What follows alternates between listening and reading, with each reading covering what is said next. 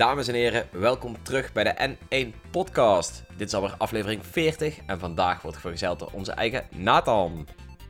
Ja, je komt niet van me af. Nee, Dat, eh, dat is wel duidelijk. ik ben er, ben er vaker dan ik, eh, dan ik had verwacht, eerlijk gezegd. Ja, is leuk, leuk. Fijn dat je er bent. En Willem ja, natuurlijk, ik vind het ook leuk. Ja, terug van weg geweest.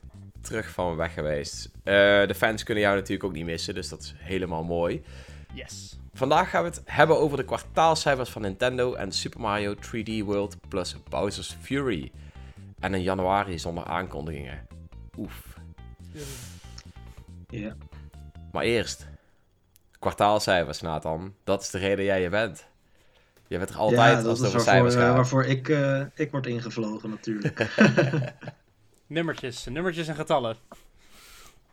ja, nou ja, het, eh, ik wil best wel eh, wat daarover zeggen nou. Ehm, Graag. Het ging natuurlijk over het, eh, het kwartaal oktober tot en met december. En eh, dat is natuurlijk het feestdagenseizoen. Dus dan gaan heel veel mensen spelletjes kopen, heel veel mensen games kopen. Consoles, noem het allemaal op. Sinterklaas, kerst. Nou, dat, dat ging aardig goed voor Nintendo. Helemaal natuurlijk ook vanwege dat corona heel veel mensen een Switch gekocht hebben. Of een Switch willen kopen. Eh, dus ja, er, er werden ontzettend veel eh, Switches verkocht. Ontzettend veel geld verdiend. Ze hebben 5 miljard euro eh, aan omzet gemaakt in drie maanden. Wat echt insane is. Eh, dat is bijna de helft van wat ze in het hele jaar, zeg maar, eh, verdienen. Goh, Dus dat gaat best wel goed. Bizar. Eh, ja, en dan de, de verkoopcijfers. Eh, er waren, eh, moet ik het goed zeggen? Er waren het afgelopen kwartaal kut, eh, 24 miljoen switches. Of nee, dit, dit jaar, van april tot en met december, zijn er 24 miljoen switches verkocht. En de helft daarvan, bijna 12 miljoen, zijn er in het afgelopen kwartaal eh, van oktober tot en met december zijn er eh, verkocht. Dus dat geeft ook wel een beetje aan hoe, hoe groot nou ja, die, die, die verkoopcijfers zijn voor, voor Nintendo in eh, de afgelopen drie maanden, zeg maar. Holy shit, ja. Ja, en het totaalcijfer staat nu rond de 80 miljoen, als ik het goed heb. Ja, klopt. Dat ja, is- af, bijna 80 miljoen. Gewoon maar 80 miljoen. Dat is, dat is goed genoeg. Ja, we gaan niet over de 79,80 of wat Ja, het ook eigenlijk whatever. is. Komt in de buurt 80 miljoen. Dat is, 80 eh, miljoen. dat is best wel een indrukwekkend aantal. Zeker als je bedenkt hoe, ehm, hoe bar de Wii U was, eh, voor de mensen Ja. die het zich herinneren. Ja, En eh, volgens mij hebben we een nieuwe mijlpaal bereikt ook. Eh, de 3DS is eindelijk ingehaald. Woehoe. Yep. en was dat niet ook de prediction die jij de laatste keer hebt gedaan tijdens de podcast? Staat me Ja, volgens mij bij, wel. ja. Dat, dat, dat, dat hadden we eigenlijk moeten opzoeken. Even nog eh factchecken van tevoren. Dat Ja, hebben we niet gedaan. Dat hebben we niet gedaan, dat is jammer, want we zeiden toen van... Ja, we hebben best wel wat Ja. statements gemaakt toen, hè? Want we weten het, het gaat gebeuren. Ja, En het is we hadden, ja, we hadden het eigenlijk nog even op moeten zoeken natuurlijk Ja. van tevoren. Maar goed, dat hebben we niet gedaan. Maar eh, ja, 80 miljoen, dat is nu, eh, dat is nu de, het, het saldo, om het zo maar te zeggen.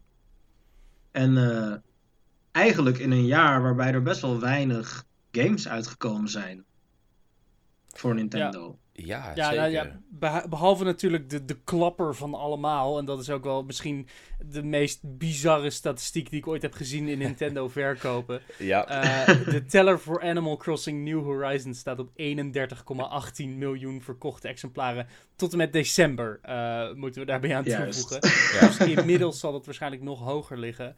Ehm, eh, ik, zag een, ik zag een tweetje dat berekende dat 39% van alle Switch-eigenaren heeft Animal Crossing New Horizons. Echt bizar Eh, veel, hè? Het is zo ontzettend veel. En ik denk, ja, het is natuurlijk een beetje de perfecte storm die ze hadden dit, vorig jaar met corona en alles eromheen. En de marketing Ja. die het heel goed heeft gedaan. Maar zo enorm veel. Het heeft Smash, eh, Zelda Breath of the Wild, Pokémon Sword and Shield. Het heeft alles ingehaald.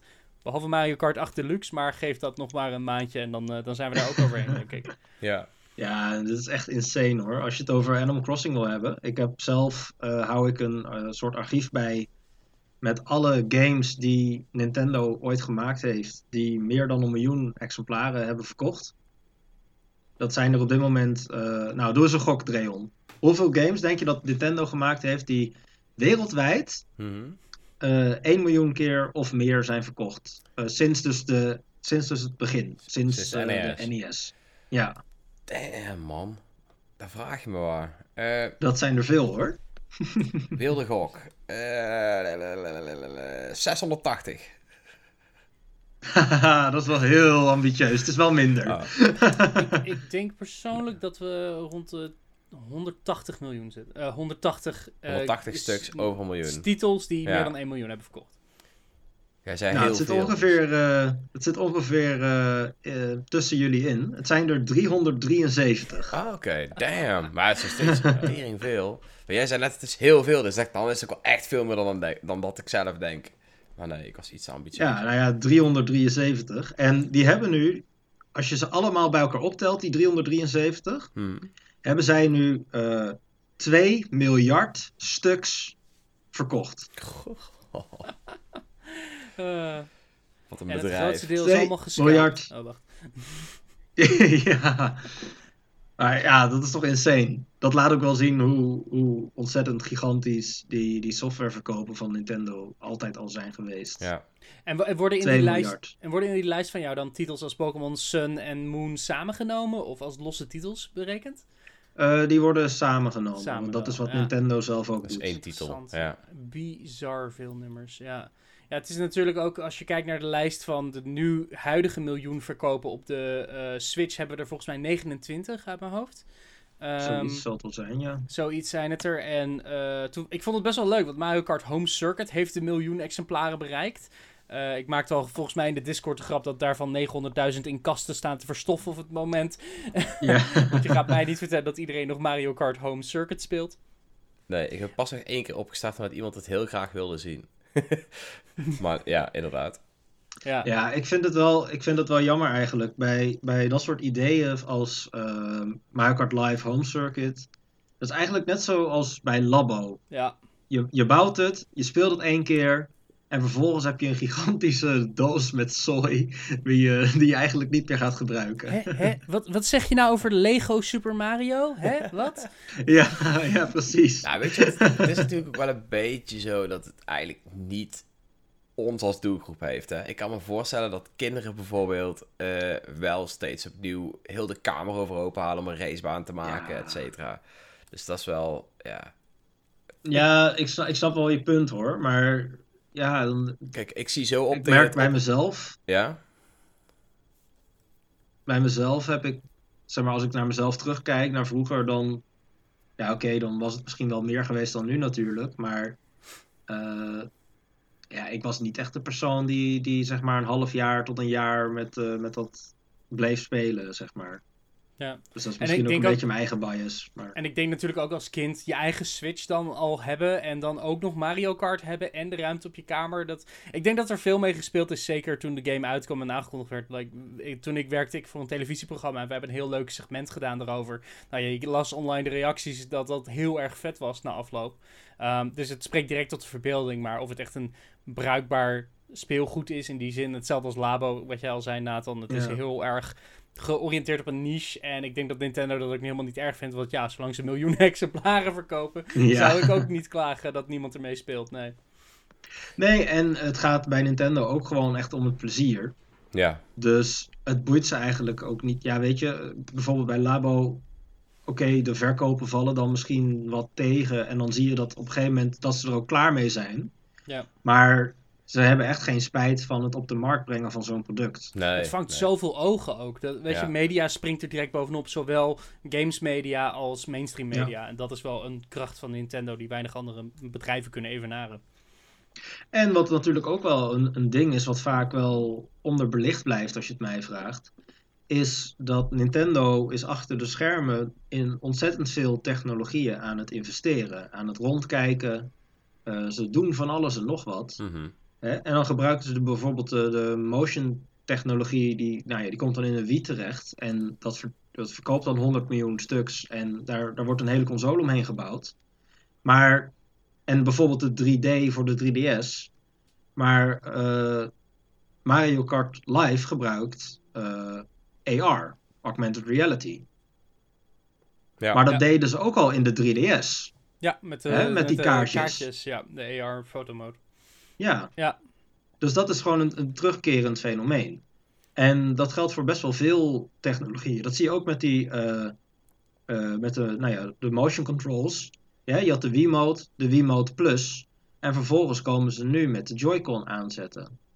Ja. Ehm, en, en er zijn gewoon, ja, ik, ik kan me haast niet voorstellen hoe dat eraan toe gaat daar binnen. Maar ja. ik heb gewoon het idee dat daar een aantal super slimme koppen de hele dag alleen maar bezig zijn met alle leuke technologieën Bekijken, uit te buiten. ja. En er proberen mooie, mooie dingen van te maken. Ja, want in hun financiële overzichten volgens mij zie je ook hoeveel geld ze besteden aan verschillende afdelingen. Volgens mij Research Development krijgt altijd een substantieel bedrag om met dat soort technologieën in de weer te gaan, kan ik me voorstellen. Het is een Mhm. beetje vergelijkbaar, weet je, er zijn weinig bedrijven die eenzelfde aanpak hebben, hoewel veel ook met eh, R&D en andere takken zitten, Microsoft, maar ook Apple, denk ik, waarbij ze gewoon heel erg breed denken van, breed denken van hoe kunnen wij onze software en hardware samen laten komen om optimaal eh, een nieuwe ervaring te brengen die hoge ogen vangt, ongeacht of Ja. het nou per se veel verkoopt. Weet je, de, de marketingaandacht eh, van een, een product als Labo, maar ook als Mario Kart Home Tour, dat zal ongetwijfeld impact hebben op hun, eh, op hun aandelen en de bottom line, wat natuurlijk het uitgangspunt is voor elk bedrijf.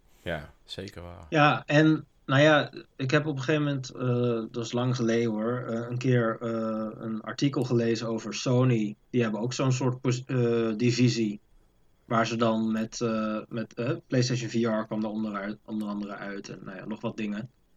En Google en Apple die staan er ook onbekend dat ze met de meest gekke, bizarre dingen af en toe komen.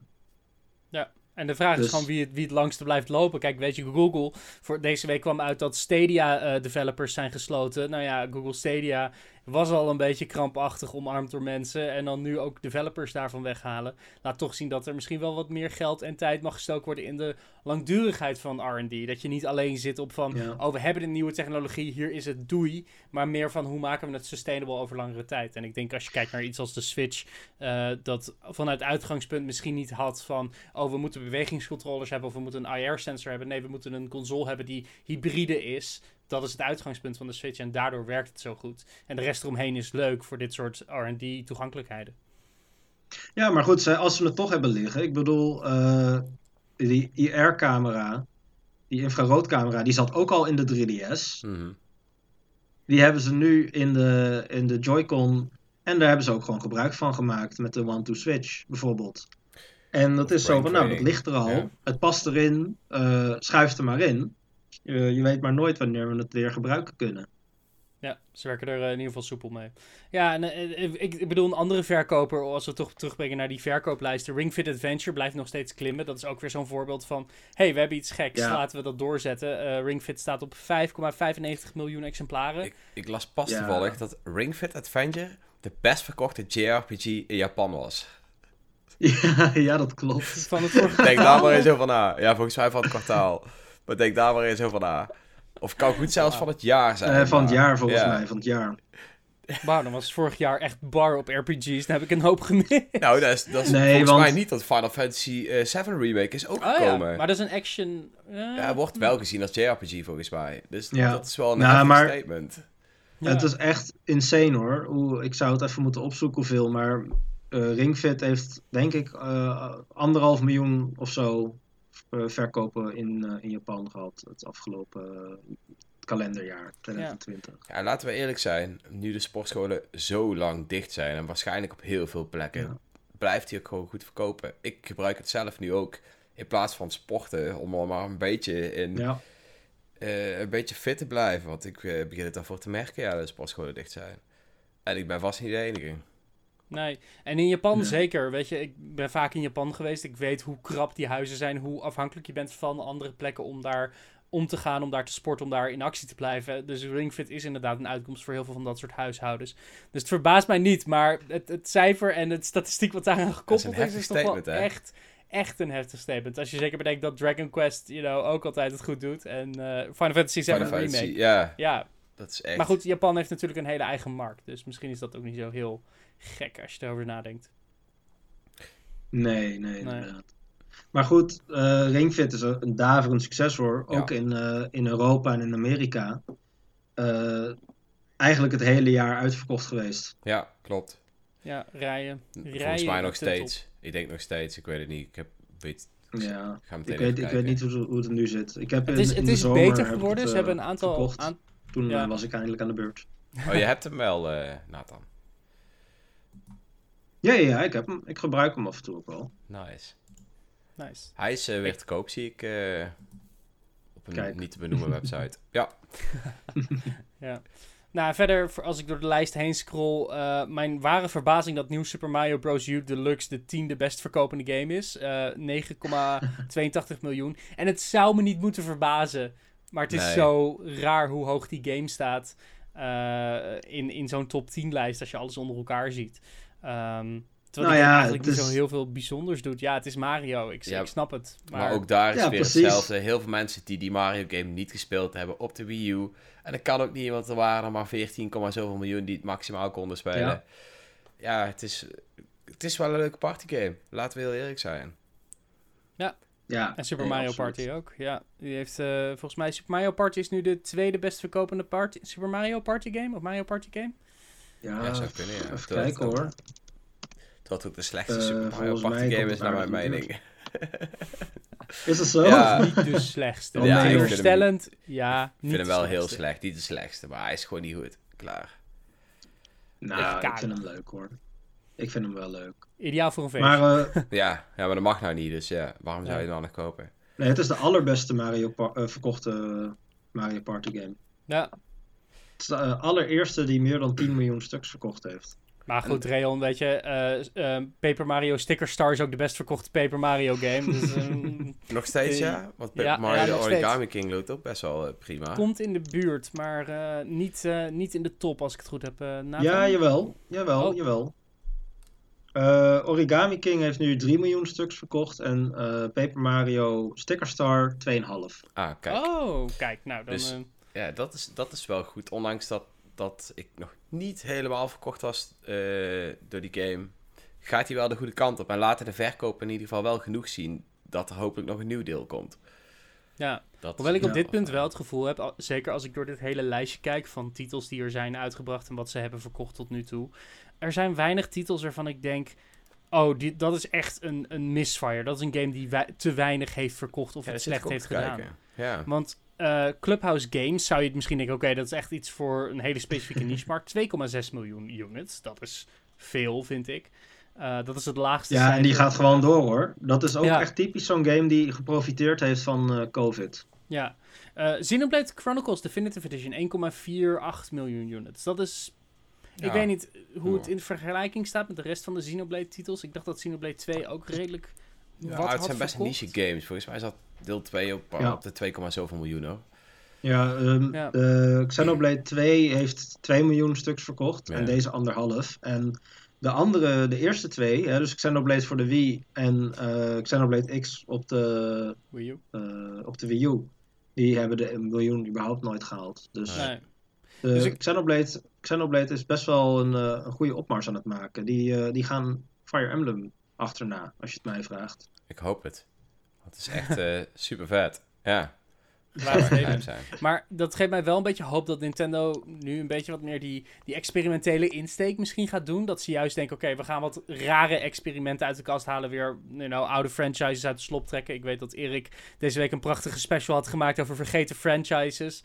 Uh, ik, ik heb toevallig uh, gisteren Doshin the Giant gehaald op Gamecube. Oh, dus uh, damn. breng, breng de rare shit van uh, Nintendo terug, uh, is mijn, is mijn uh, statement hieraan. Want ja, ik denk gewoon dat op deze, deze platform alles lijkt goed te verkopen. Er is voor alles wel een markt. En ook omdat er zo'n brede demografie is die gebruik maakt van de Switch. Ja, want iedereen, zeg maar, ja, volgens mij uh, heeft bijna iedereen die ook maar een beetje geïnteresseerd is in games, heeft wel een Switch inmiddels.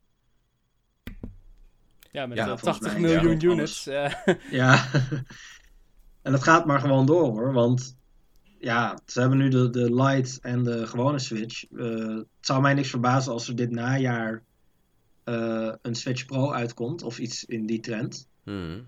Monster Hunter komt natuurlijk over twee maanden uit. Oh, daar heb ik echt Dat zin gaat in. echt een, een killer worden, vooral in Japan. Ja. Dus ja, er is zeker nog wel ruimte voor uh, nog hogere cijfers. Ja, en ik denk ook zeker dat, dat, dat, dat we nog lang eigenlijk... Sommige mensen zeggen dat we de piek wel hebben gehad. Ik heb het gevoel dat we er nog niet zijn. Ik weet niet of jij dat een beetje kan inschatten beter. Nou, piek als in jaarlijkse verkopen?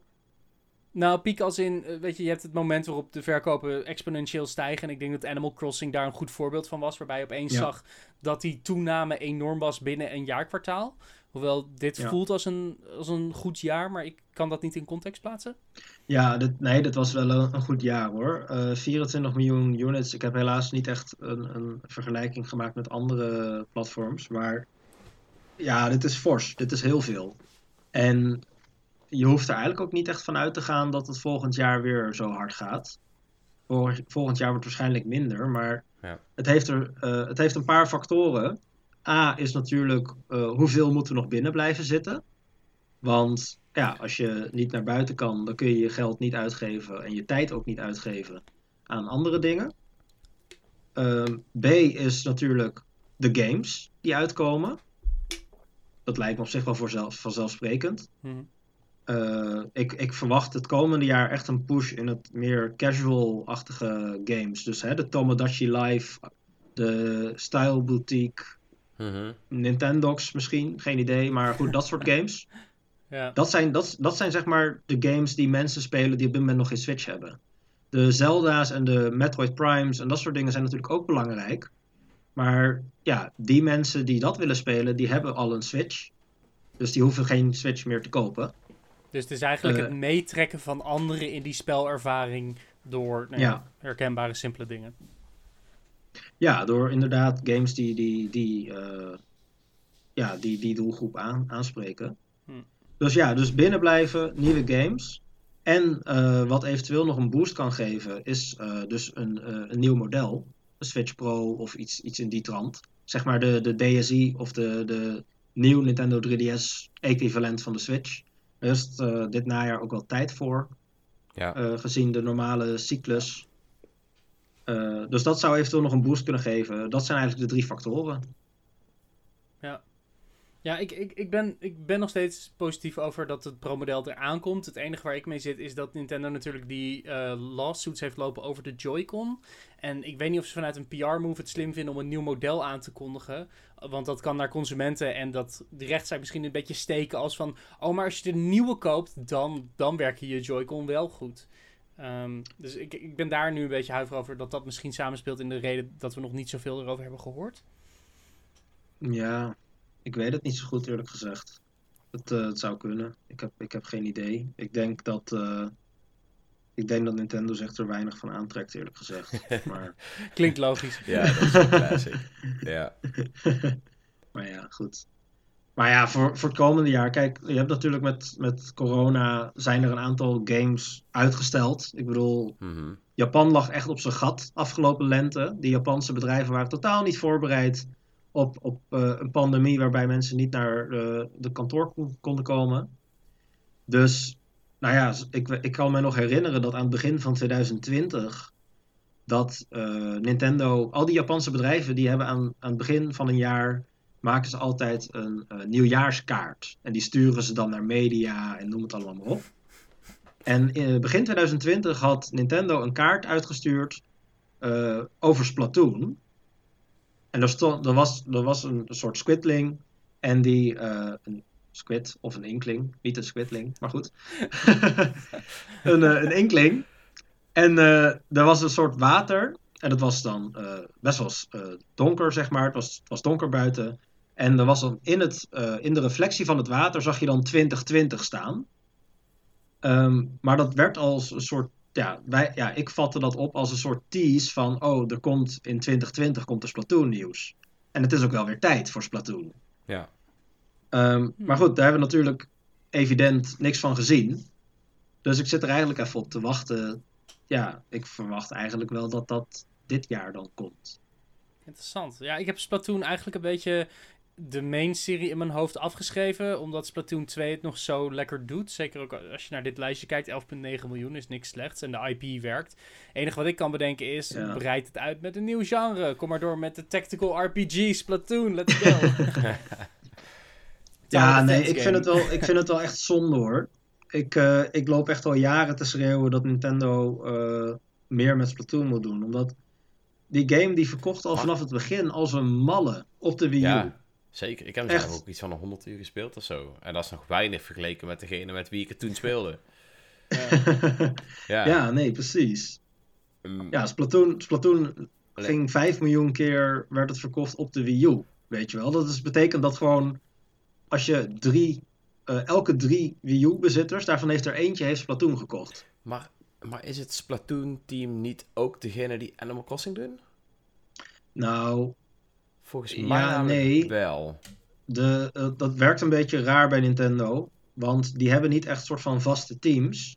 Die hebben... Eh, wat ze doen is, je hebt ehm, nou ja, een soort van productiemanagers, om het zo maar te zeggen. Mhm. Eh, en daarvan, dat is inderdaad hetzelfde nou ja, Team. team, om het zo Ja. maar te zeggen. Ja. Maar de gewone developers, die zijn, dat is eigenlijk een soort Ja, worden- zwembad. ja. Iedereen, iedereen zwemt maar overal heen en Wordt van het ene naar het andere project gehaald en, en noem het allemaal maar op. Ehm, ja, ik, ik denk wel dat, eh, dat Animal Crossing New Horizons daar eh, wel van invloed is geweest. Ook omdat Animal Crossing natuurlijk ook is uitgesteld. Die had natuurlijk eigenlijk in 2019 moeten uitkomen. Ehm, dus daar zal, dat, ja, dat zal misschien wel van invloed geweest zijn hoor. Maar ja, ik mis, ik mis gewoon inderdaad wat, wat Willem ook zegt. Breid die IP uit. Ja. Er zit zo ontzettend veel lore. Eh, je kan zo ontzettend veel verschillende dingen verzinnen die je met die IP kan doen. Waarom is dat niet gebeurd? Het is inmiddels, zeg maar, de periode tussen Splatoon 1 en Splatoon 2, dat was twee jaar. Klopt. Ja. Dat was twee jaar.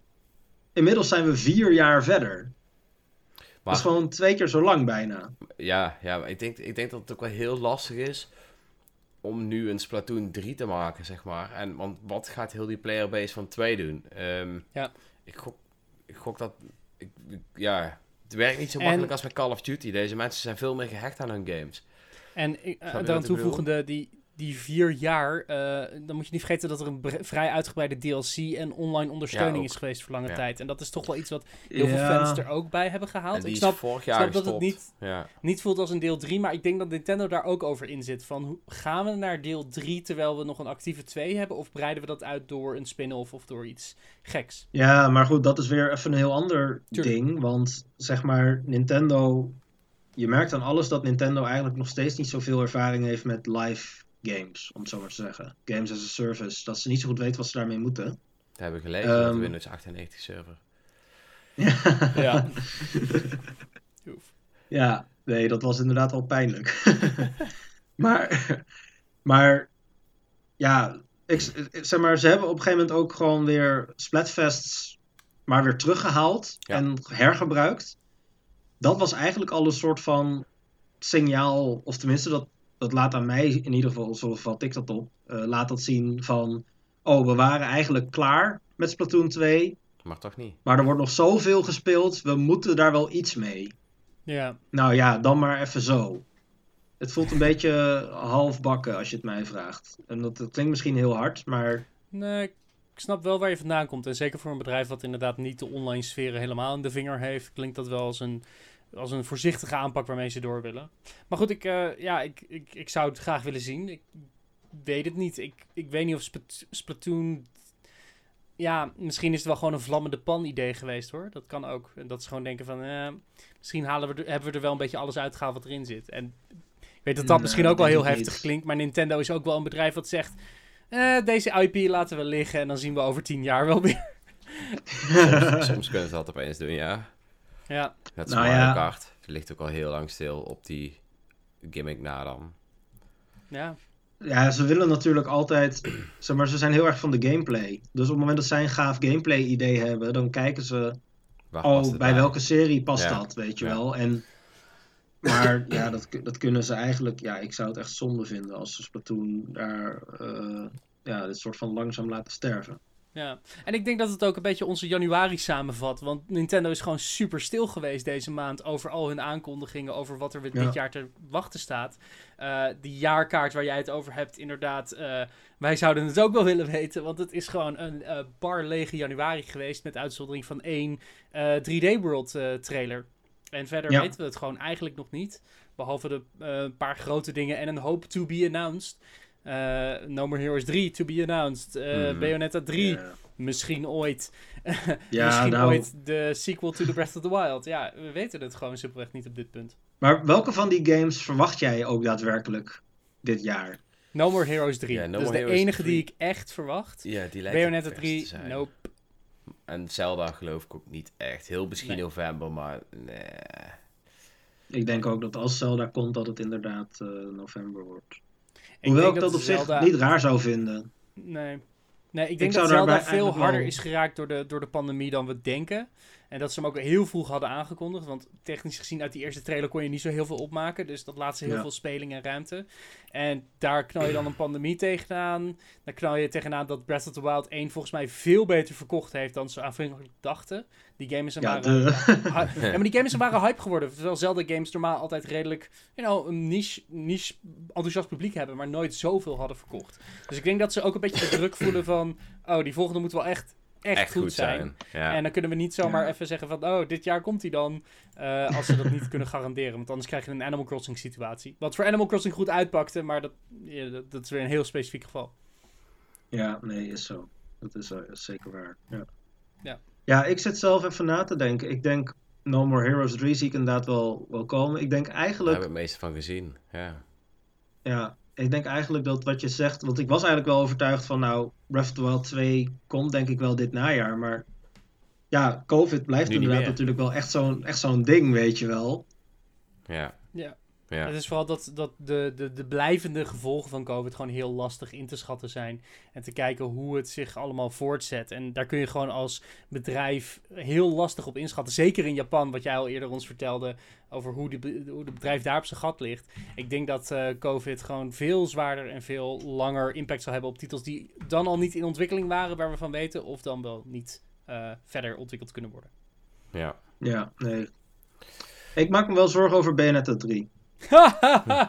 ik vrees dat die game gewoon dood is. Maar we hebben pas geleden nog een jaarlijkse tweet gekregen dat het, dat het in ieder geval oké is. Hè? Dat het, uh, is er zo klaar mee dat, dat mensen netjes. erop vragen.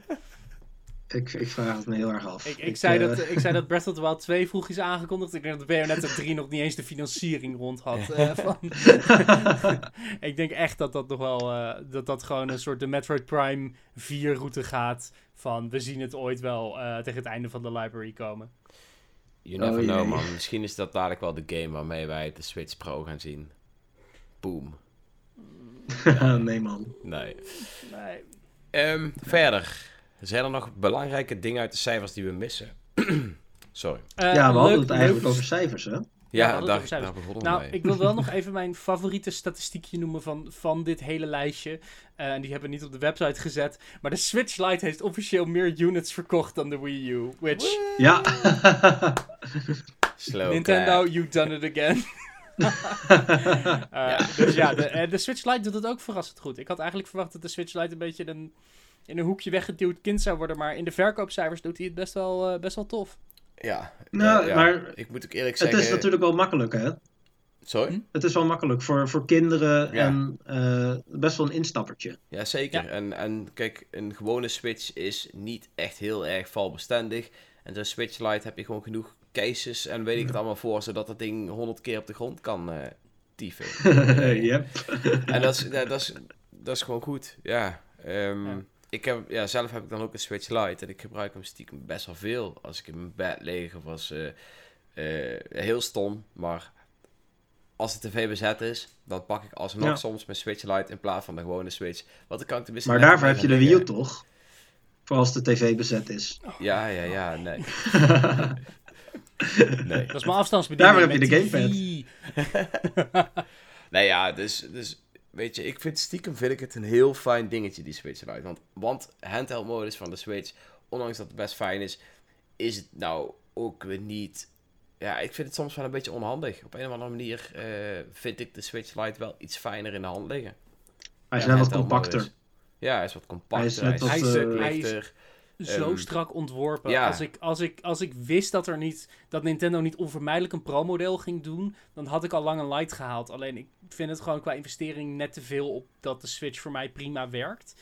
Uh, Maar oh, hij is licht, hij voelt goed in de hand. Het is echt een van hun beste consoles Ja, qua zeker. design, als het mij vraagt. Was En- het niet dat het feit dat de Switch een Switch is, omdat het een hybride is. En als ik dan een tweede systeem erbij koop, dan, dan ver- versla ik een beetje zijn eigen doel eh, in mijn ogen. Nou, voor mij was de reden eigenlijk heel simpel. Voordat COVID ook maar een dingetje was, had ik een reis gepland naar Japan.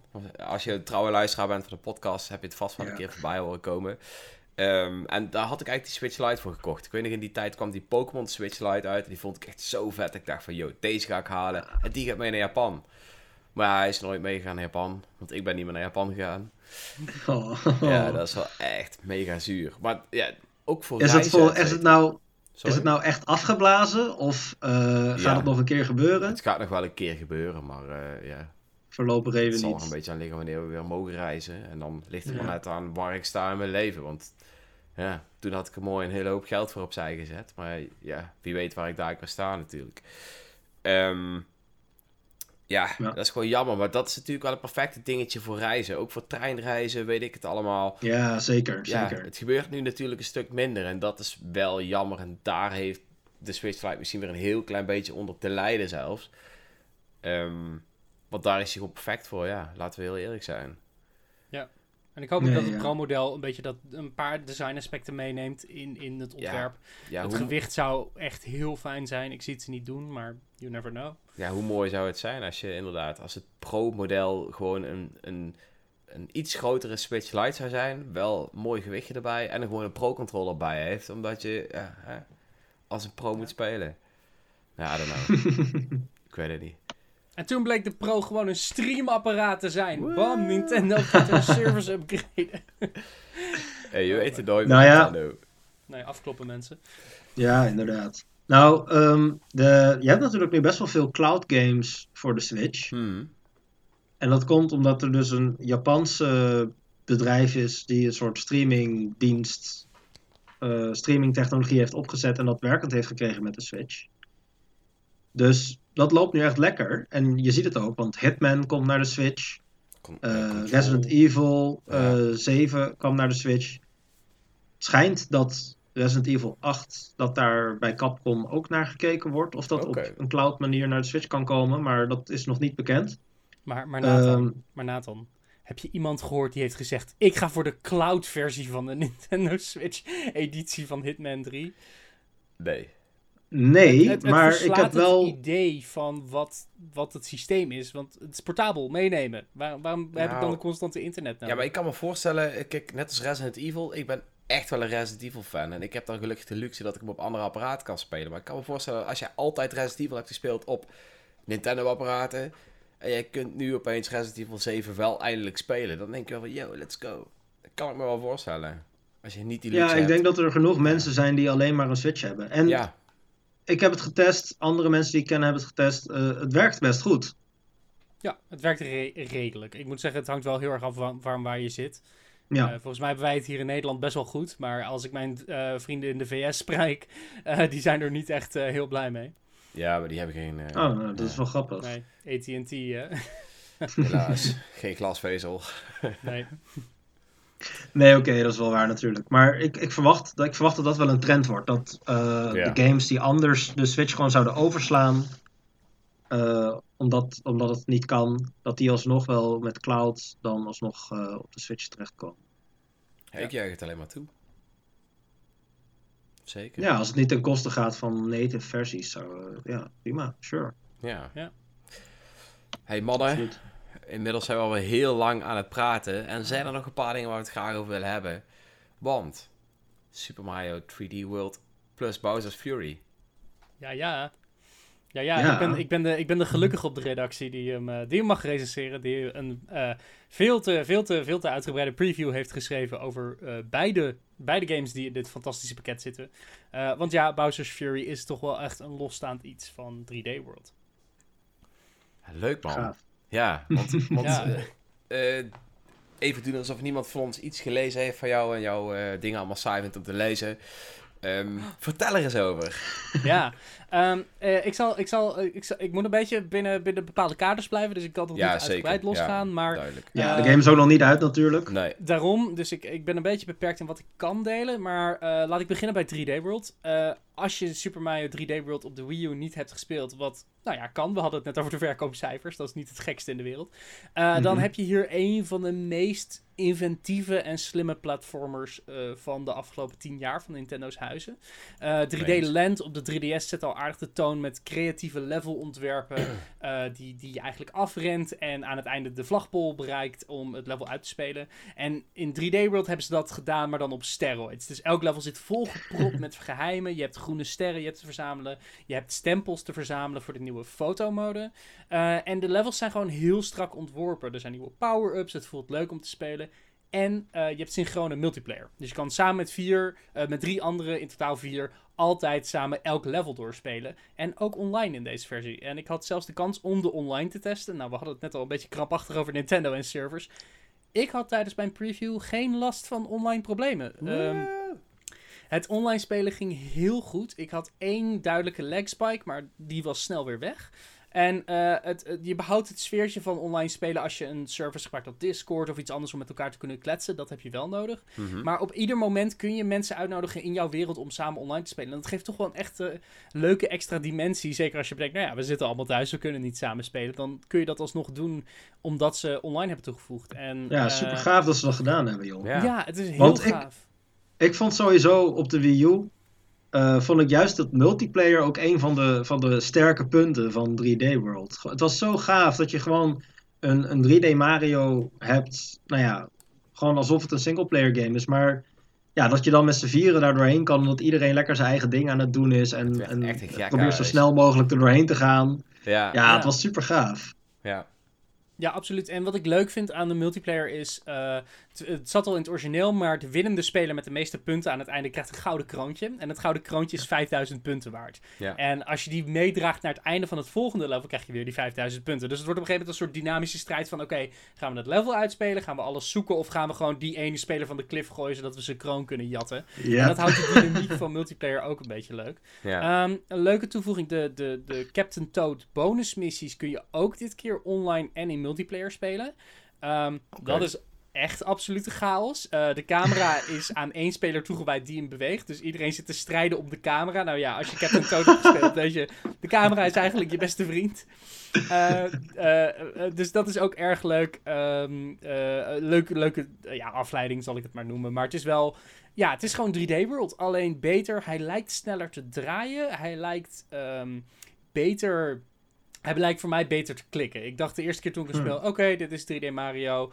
Een beetje in de stijl van Galaxy... Qua levelontwerp en qua het bereiken van het einde van het doel. Uh, maar nu ik hem nu opnieuw kan spelen in deze vorm... heb ik toch wat gevoel... Wauw, dit is veel slimmer dan ik aanvankelijk aannam. En dat is toch wel ja, een groot compliment wat ik kan meegeven. ja. Ehm, Heftig dat Nice. de kijk zo veranderd is. En, de, en al die super toffe levels, die, eh, die zijn het nog steeds, hoop ik. Zeker, zeker. Nice, nice, ja, nice. ja. Ja, Eh, ik, kan, ik kan niet te veel uitweiden over de latere levels, maar eh, er is genoeg te doen. ah, dat is Ik vond sowieso in 3D World, ik vond 3D World super vet. De, de- dat je ook gewoon vanaf wereld 1 al, bijvoorbeeld had je van die speciale levels dat je op de rug van die, van die dino, Ja, draak, ja, ja. whatever het Door is, door het water. water heen. Ja, Joh, ik zou daar bij wijze van spreken een complete game van kunnen spelen. nou dan heb ik goed nieuws voor je, want dat brengt mij naar Bowser's Fury.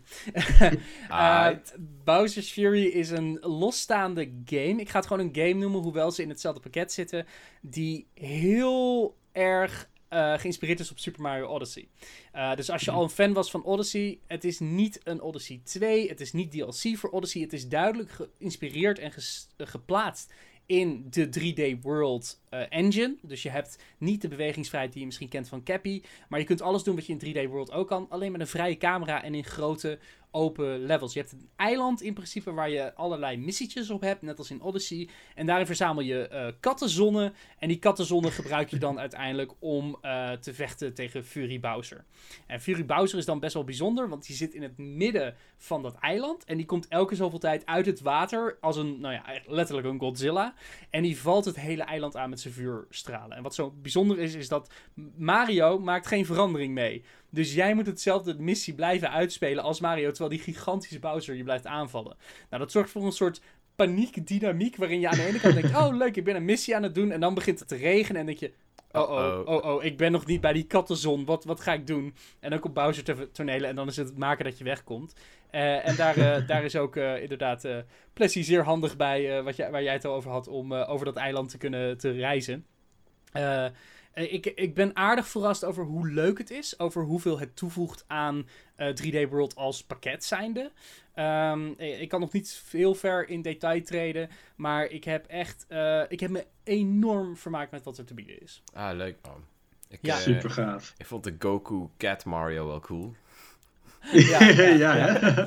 ja de, de, officieel heet hij volgens mij de Gigakat Mario. Dus uh, dat, is, uh, dat is uh, een, een... soort Supersonic, maar dan... ja. ja. die was wel heftig. Wel leuk, man. Ik, ik kijk gewoon heel erg uit naar je review. Ik ben heel benieuwd. Ja, ik, eh, ik, eh, ik hoop als het deze live gaat. Nou, we hebben nog een soort week of zo voordat die uitkomt. Dus voor die tijd zullen we hem online zien. Eén uh, nootje die ik wel moet mee vertellen is dat Bowser's Fury voor het eerst bij een Nintendo-spel heb ik opeens meegemaakt dat het niet optimaal runde. Uh, als ba Fury Bowser verschijnt, waren er daadwerkelijk lag spikes.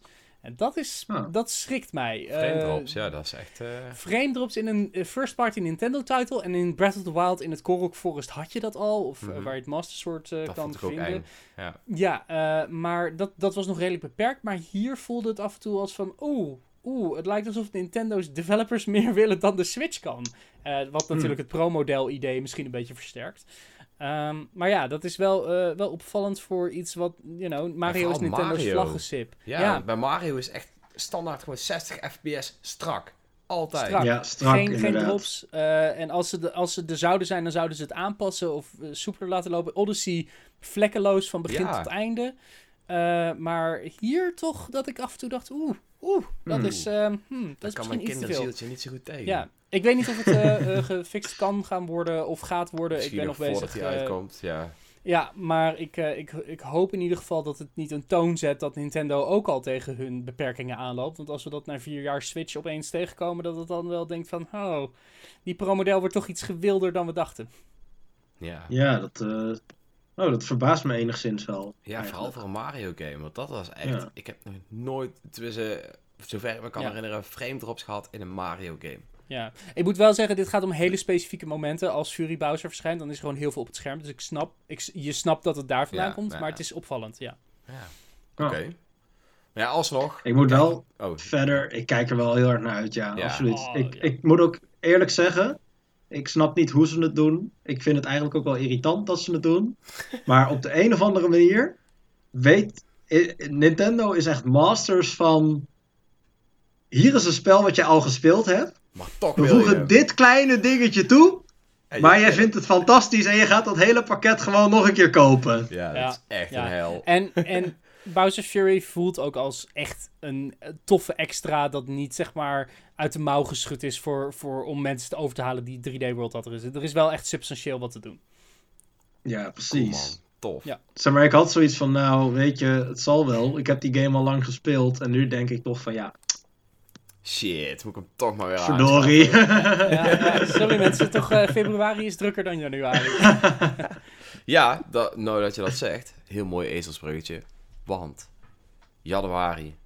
Wat een droogte, jongens. Het is echt... Ondanks dat het buiten heel hard regent... is het wel droog in de wereld van Nintendo. Want ja, we hebben eigenlijk niet echt meer iets voorbij zien komen. En dat is jammer. Zijn we te willerig? Ja, dat weet Willen ik we niet. te veel? Want technisch gezien, we hebben een trailer voor 3D World gehad en een trailer voor Pokémon Snap met release dates. Ja, dat is, dat is, maar dat is ook wel precies. Hè, volgens mij stond er vandaag ook een nieuwsbericht op onze website over dat ze voor alles voor dit, eh, om het fiscale jaar af te sluiten, in ieder geval nog hadden. Maar ja, kijk, we hebben natuurlijk niet echt iets om naar uit te kijken. En da dat, dat vind ik wel steeds vervelender worden, moet ik wel heel eerlijk toegeven. Ik, ehm, Ja. ja, I don't know. Je moet het echt Misschien hebben van ze- de indies. Ja, misschien zijn we gewoon meer verwend met Nintendo Directs en aankondigingen waar ze heel open waren over de afgelopen jaren dan nu. En nou ja, ik ga niet zeggen dat corona daar niks mee te maken heeft, want dat zal waarschijnlijk wel bij hebben gedragen. Hmm. Of ze hebben het als uitgangspunt gezien om te zeggen van nou, we gaan eens kijken als we dat minderen doen. En juist die hele snelle hype creëren door een eh, Twitter of een video Ja. te plaatsen. Ik denk dat ook wel een beetje. want, eh, Dat zie je de laatste jaren sowieso steeds veel meer. Ja. Eh, Ook bij andere bedrijven. Hè. Ehm, ik kan me nog herinneren, bijvoorbeeld. eh, noem maar even iets. eh, Fallout 76. Ondanks dat de game uiteindelijk niet zo heel tof was. Die aankondiging was in. Met E3 en in november komt die, alsjeblieft. En zo doen ze de laatste. Dat was met Fallout 4 ook al. Fallout 4 ook trouwens, ja. En Ja. zo doen ze de laatste natuurlijk steeds vaker met een hoop games. Omdat die hele lange hype, eh, vooral bij zulke grote games die uitgesteld worden, niet meer zo goed is. Kijk, Cyberpunk. Ja, ja en kijk daarnaar. En dat is, eh, die game is zo lang gehyped. En als die game dan uitkomt, dan moet het ook wel perfect zijn. En anders dan wordt hij de grond ingestampt. Dit was natuurlijk ook wel een beetje overdreven wat er nu gebeurd is. eh, met Ja. die, die versies die natuurlijk niet zo goed runnen. Maar ja, dat, ik denk een lange hype creëren is niet meer zo van deze tijd. Eh, ook omdat mensen ook steeds vaker eh, niet meer zo lang geïnteresseerd zijn. Wij ras echte gamers hebben dat natuurlijk wel. Maar er zijn ook een hoop mensen die gewoon afhaken. Dat is ook wel een beetje van deze tijd, hè? Ja, het gaat allemaal wat vluchtiger, ja. Ja, kijk, eh, ik zit natuurlijk misschien niet in die leeftijdscategorie, maar als je kijkt natuurlijk bij eh, ja, jongeren, die zijn veel makkelijker, die springen van de hak op de tak. Nu is dit interessant, eh, nou zit ik op Instagram en nou zit ik daar weer op iets nieuws. En snap je, zo gaat het natuurlijk ook met games. Als je uiteindelijk drie jaar op een game moet wachten, dan, zit, ja, dan zitten die denk ik niet echt op te wachten. Nou, ik denk, dat ik denk een contrast of een perspectiefverschil is dat veel spelers, denk ik, niet zozeer van de hak op de tak springen als in heel veel verschillende games spelen waar ze naar uitkijken, maar juist heel erg committen aan één specifieke game. Ja. We kopen één grote game, dit is de game voor het jaar. Er zijn genoeg mensen die echt super blij zijn met Cyberpunk, die zichzelf niet per se een gamer noemen, maar echt zeggen van, dit is de game waar ik gewoon echt al heel lang naar uitkijk, omdat, ja, omdat het hij zo cool uitziet. het is gewoon echt En- wel een goede game hoor. Ja, dus het hangt ook echt puur af in welke cirkel je dit soort eh, dingen bekijkt of dingen aanneemt. Want ik denk dat, dat ondanks dat deze januari droog voelt voor Nintendo-fans, zijn nog genoeg spelers, nou ja, helemaal geïnvesteerd in Animal Crossing met de maandelijkse updates. Ehm, ik, ik niet, ik niet meer Ik in ieder meer. geval. Nee. Eh, en nou zijn wij natuurlijk allemaal een beetje gamejournalist, eh gamespelers. Wij willen graag nieuwe dingen Ja, proberen om ons ja. vers te houden. En we hebben natuurlijk Ehm, wel dus het is ook moeilijker. de luxe dat we ook dan vaak toch wel de nieuwere Zeker. games spelen. Dus dat is natuurlijk ook weer een ander verhaal. Ja. Maar Ik denk ook wel dat het te maken heeft met wat, wat Reon misschien al een beetje aankaarten, maar door social media gaat het netwerkeffect ook veel sneller. Ja, Zeg tien jaar geleden, toen, eh, nou ja, hè, er was er E3. Nou ja, de helft van de mensen had niet eens eh, een, een livestream, zeg maar, om, om daar naar te kijken. Dan vervolgens moet dat dan via websites of via tijdschriften, moet dat dan eh, bij de mensen terechtkomen. ja. Nou, dan vervolgens heb je zeg maar de, de early adopters. Die vervolgens met, nou ja, eh, eh, mond-tot-mond reclame eh, dat dan weer gaan verspreiden. Hmm. Terwijl nu met social media is het eh, één keer een tweet en een miljoen mensen zien het. Ja. Luister, ik en ben gewoon een simpele fan. En hoppakee. En dan Ik ben gewoon een simpele- Ja. ja. En het Ja. gevolg is ook dat ehm, door social media zijn, is nieuws ook vluchtiger geworden. Ja, het vliegt dus ook wel vluchtiger weer weg. Ja. Ja, Sneller uit het oog. En dat is juist. natuurlijk Dus je daarom krijg je nu heel erg die, die pushes van... Oké, in drie maanden gaan we alles stoppen. En dan daarna is het klaar en gaan we weer door naar het volgende. Ja, Of het slaat simpel. aan, maar... Het was puur vorige week dat ik alleen maar vertrapt wilde worden door een grote vampier uit Resident Evil. ja. Ja, tot een, tot Ja. een maand geleden had je mij niet warm kunnen krijgen voor Resident Evil 8. Maar hier zijn we. Oh, mij wel. maar- nou ja, ja, dat is. Dat is, dat is gewoon een beetje... Toch wel een beetje de tijd waar we nu weer in leven.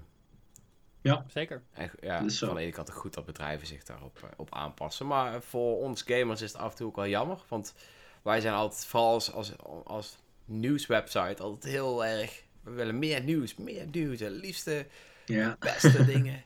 Voor zo lang mogelijk. En we willen het zo lang mogelijk uitmelken. Oh nee. De laatste. Ja, eh, eh, Nee, maar ja, ja, dat is gewoon. Eh, we willen natuurlijk wel zoveel mogelijk nieuws. En, en nu voelt het wel heel vaak als dan die, die nieuwtjes eruit zijn. Een beetje als, ah, er is geen nieuws. Het is wel een beetje droog zo. En dat is wel Maar- lastig. ja, maar wat vind je dan bijvoorbeeld van bij films? Want bij, eh, nou ja, goed, hè, dan kondigt Marvel eh, en Disney, die kondigen een hele line-up aan voor vijf jaar achter elkaar. Maar je krijgt eigenlijk alleen maar titels. Mhm. Dus je weet wel dat er een nieuwe aankomt, maar inhoudelijk weet je eigenlijk niet zoveel. Ik, ik, als, als filmwetenschapper en gamewetenschapper weet ik redelijk dat het, het, het filmproces is veel makkelijker te openbaren als je daarnaar zoekt dan het game-landschap. Games zijn van de inherent vanaf het begin altijd zeer gesloten geweest voor bedrijfsgeheimen. Ja. Maar filmproductiestatistieken, acteurs, actrices, wie doen er mee? Wat doen ze? Wat Ja. hebben ze eerder gedaan? Is zo makkelijk te vinden. Bij games zou je echt de diepte in moeten graven door alle NDA's en andere informatie om dat nieuws eruit te halen. Dus als wij. In feite krijgen wij nieuws van uitgevers of wat er verder rondgaat. Want in principe, wij, zijn niet, eh, wij zitten niet met onze ogen op Activision nu eh, te staren om te kijken wat eruit komt. Eh, we wachten tot er een persbericht naar buiten komt en dat verspreiden we allemaal zelf. Dat is journalistiek voor ons helaas.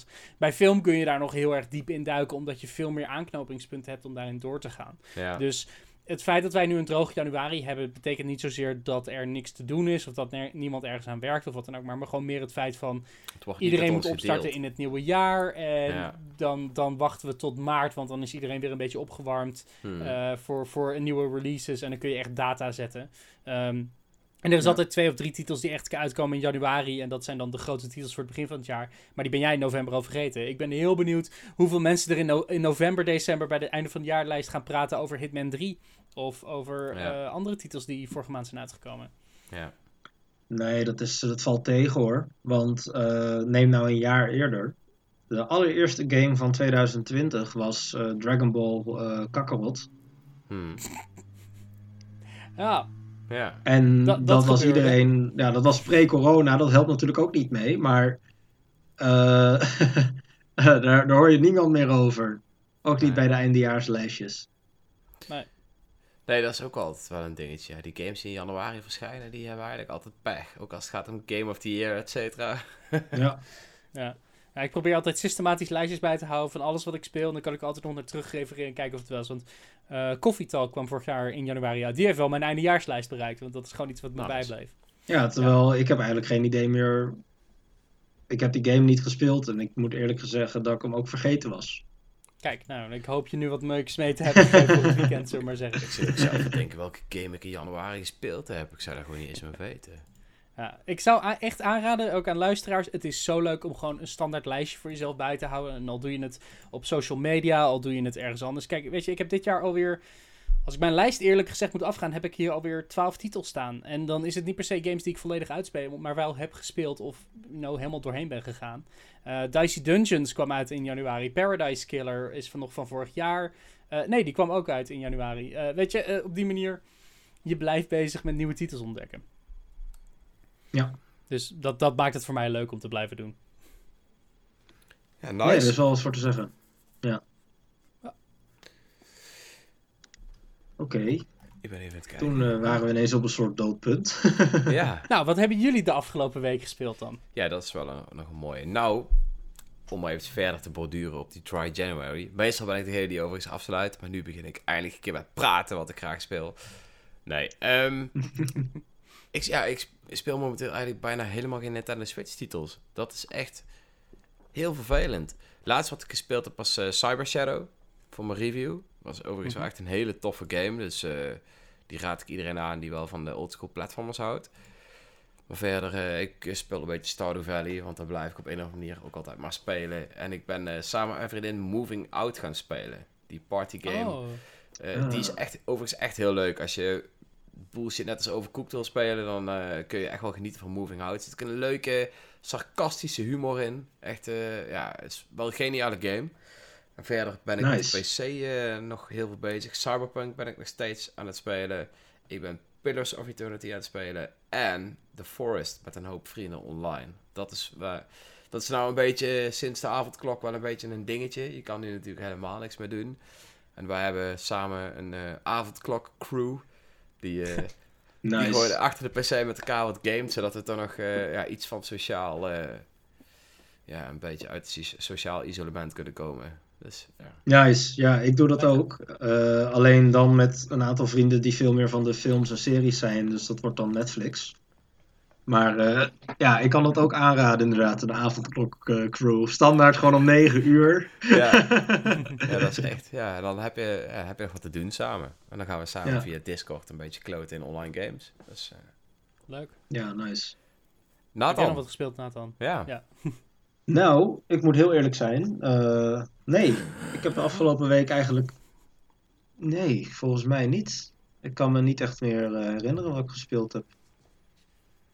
Ik heb eh, ja, Age of Empires 2, een potje, maar. Ook leuk. ja, nee, zeker. Nee, het is, eh, ja, het, is, het is een beetje chaos. Ik merk gewoon dat met corona, dat het gewoon best wel. eh, ja, ik ben gewoon iemand die, die geen structuur heeft van mezelf. Ik heb echt structuur van mijn omgeving nodig. Eh, anders, dan word, anders raak ik een soort van eh, verloren. Maar eh, ja, nee, ik, eh, ik, heb het, ik, ik heb het heel druk met school gehad. En toen werd het een soort van rustig. En toen eh, had ik meer tijd om nou ja, naar aandelen en eh, financiële cijfers en dat soort dingen te kijken. En toen ging daar mijn tijd in op.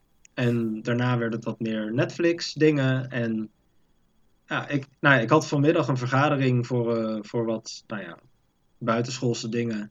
En ehm, dat was vandaag. En ik dacht van, huh, dat is toch pas morgen? Mijn, mijn dagen lopen in elkaar over. Oh, heftig. Ja, ja.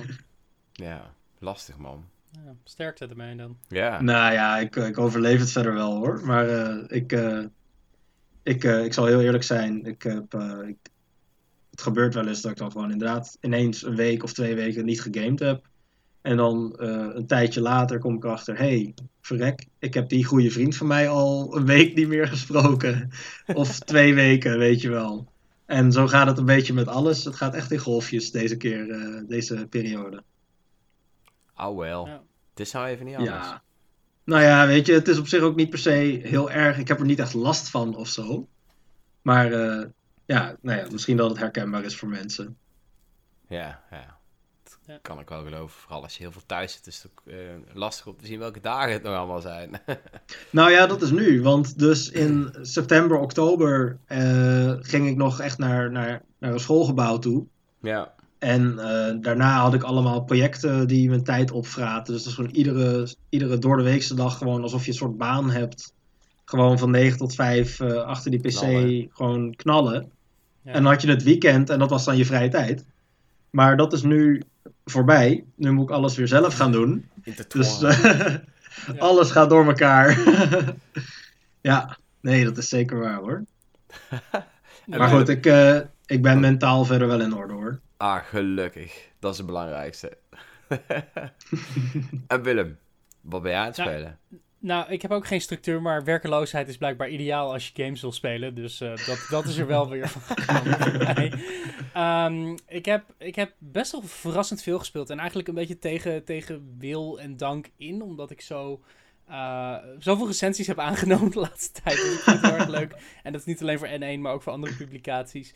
Ehm, een paar, paar highlights. Ik heb Heaven's Vault gespeeld op de Switch. Heaven's Vault is een bijzondere game waarin je als een archeoloog eh, door een science fiction steampunk wereld heen gaat op zoek naar ehm, wat er gebeurd is met de vorige beschaving die daar was. En je gebruikt eigenlijk je, je linguistic sti- skill. Je bent teksten letterlijk aan het vertalen door associaties te maken met woorden en tekst.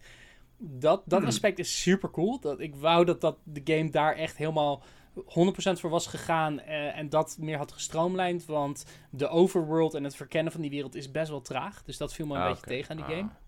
Eh, de recensies kun je lezen op N1. Ja. Ehm, ik heb de game Nuts gespeeld. Die is sinds gisteren uit op de Switch. Nuts is een spel die in concept heel cool is, maar niet werkt op de Switch. Wat ben je? Je bent een eh, onderzoeker naar eekhoorns in de jaren 80 in een bos in Amerika. En eh, je, om die eekhoorns te onderzoeken plaats je camera's. En de camera's kun je draaien en bijstellen om de eekhoorntjes s'avonds op je opnameapparatuur terug te spotten. En op die manier ga je hun looproutes bepalen. Dus elke dag plaats je de camera's op een andere plek. En spoel je door je footage terug om te kijken welke route ze namen. nou, als je Dat is echt het meest random onderwerp ooit. Ja, het is, het is een fantastisch concept. Alleen de, de Switch-versie kan het gewoon net niet trekken. Het is gewoon te veel framerate stutters, Ah. heel erg priegelige UI. Maar hij is ook op PC en Apple Arcade. Dus als je de kans hebt om daar te spelen, doe het. Want het narratief is super leuk. En natuurlijk is er een soort mysterie aan de hand. Like, wat doen die eekhoorns allemaal hier? En waarom ben jij hierheen gestuurd? Nou ja, dat is heel erg leuk. Ehm, de laatste game waar ik net mee bezig ben is eh, over twee nog. Blue Flame is net uitgekomen op de Switch. Eh, het is een Hollow Knight in 3D. Durf ik dat te zeggen? Dat durf ik te zeggen. Het is een Hollow Knight in 3D. Eh, eh, je Is het ook zo goed als Hollow eh, Knight? hm? Is het ook zo goed als Hollow Knight? Durf ik nog niet te zeggen. Het is wel een stukje eh, krampachtiger. Hij is Switch exclusive voor nu. Ehm, je bent een soort eh, een, een karakter wat wakker wordt in een verlaten kasteel en verkent het kasteel om te ontdekken wat er is gebeurd met een verloren beschaving. En dat is wel de throughline van vier games die ik nu speel. Dat is wel... Huh, dat is veel. Ben je ook toevallig eh, Breath of the Wild aan het spelen? Eh, nee, nee, toevallig niet. Eh, Hij heeft ook maar, die plotlijn. ja. Eh, Blue Flame voelt heel cool, maar het is wel ook Hollow Knight, dus het is ook moeilijk. Eh, ik Hm. moet er nog een beetje doorheen komen om te kijken of het bevalt. laatste die ik heb gespeeld is Haven. Haven is een Oh. hele, hele toffe game. Oh, dat ook gaat niet tot z'n recht... Over dat stelletje, toch? Ja, eh, in tegenstelling tot heel veel games waarin je romantiek zelf vormt of mensen bij elkaar laat komen. Haven zet je direct neer in een relatie tussen twee personages. Ik Ja. vond de personages vet. Hartstikke tof. Dit is een van de vetste relaties die ik heb gezien in welke media dan ooit. Films en series meegerekend. Dit is echt een fucking leuk koppel om te volgen. En de gameplay sloot daar goed op aan. Helaas rent hij niet zo goed op Switch. Eh, Was dat ik is al gewoon bang echt, voor. echt, Ja. echt een Ja. punt, punt eraf. Want eh, wauw, eh, ik heb crashes gehad. Ik heb visuele glitches, glitches gehad. Ik heb muziek gehad die wegviel. De gameontwikkelaars zijn wel bezig met patches. Ik kreeg er eentje tijdens mijn reviewperiode, dus misschien wordt het beter. Maar speel hem ergens anders. Maar speel hem wel, want hij Nou, is echt, echt heel cool. Het grappige is dus, ik heb toen dat tijd een review gekeken, volgens mij voor de, ik, ja, voor de Xbox andere consoles, waarschijnlijk. PlayStation 5, Xbox, Ja. ja. Maar ook die liep niet goed. Daarom, No. toen je dat al zei, dacht ik van, oh nee, dat was daar ook. Al is dat misschien Oh. wel voor gepatcht, maar ja. Ja, ja het, is, eh, het is echt ambitieus jammer. Want, want de gameplay voelde heel cool. Het heeft een bijzonder combat systeem waarbij je aanvallen kan combineren om sterkere ja. aanvallen te doen. Uh, maar tegelijkertijd is het ook heel... Ja, het is een heel persoonlijk verhaal. En uh, je wordt meegetrokken in die relatie. En ik heb me fucking vermaakt met twee personages die overduidelijk geil voor elkaar zijn. En daar kun je heel erg in mee gaan leven. uh, dus ik heb, ik heb me enorm vermaakt uh, met wat ik heb gespeeld. Ik wou alleen dat ik niet op de Switch-versie er al... You know, 10, 12 uur in had gestoken. Ja, in plaats van een andere versie. Right. Oké. Okay. Dat is mijn lijst. Het is te veel. ja, nou ja, je hebt uh, gelukkig tijd genoeg te doen. Dus dan zou ik zeggen, maak daar lekker misbruik van, toch? Zeker. Ja, laten we eerlijk zijn. Um, nou ja, top. Ik uh, wil jullie in ieder geval allebei bedanken voor het uh, aanwezig zijn bij de podcast. Het was altijd erg gezellig. En Nathan, fijn dat je de laatste tijd zo vaak terug bent. Toch maar eens even je zegje te doen. We kunnen jou gewoon ja, niet hoor. missen. Ik vind het hartstikke leuk. Hartstikke fijn. Ja, leuk man. en uh, ook alle luisteraars wil ik natuurlijk weer bedanken voor het luisteren. En over twee weken zijn we weer bij jullie terug. Later. Tot dan. Hoi hoi.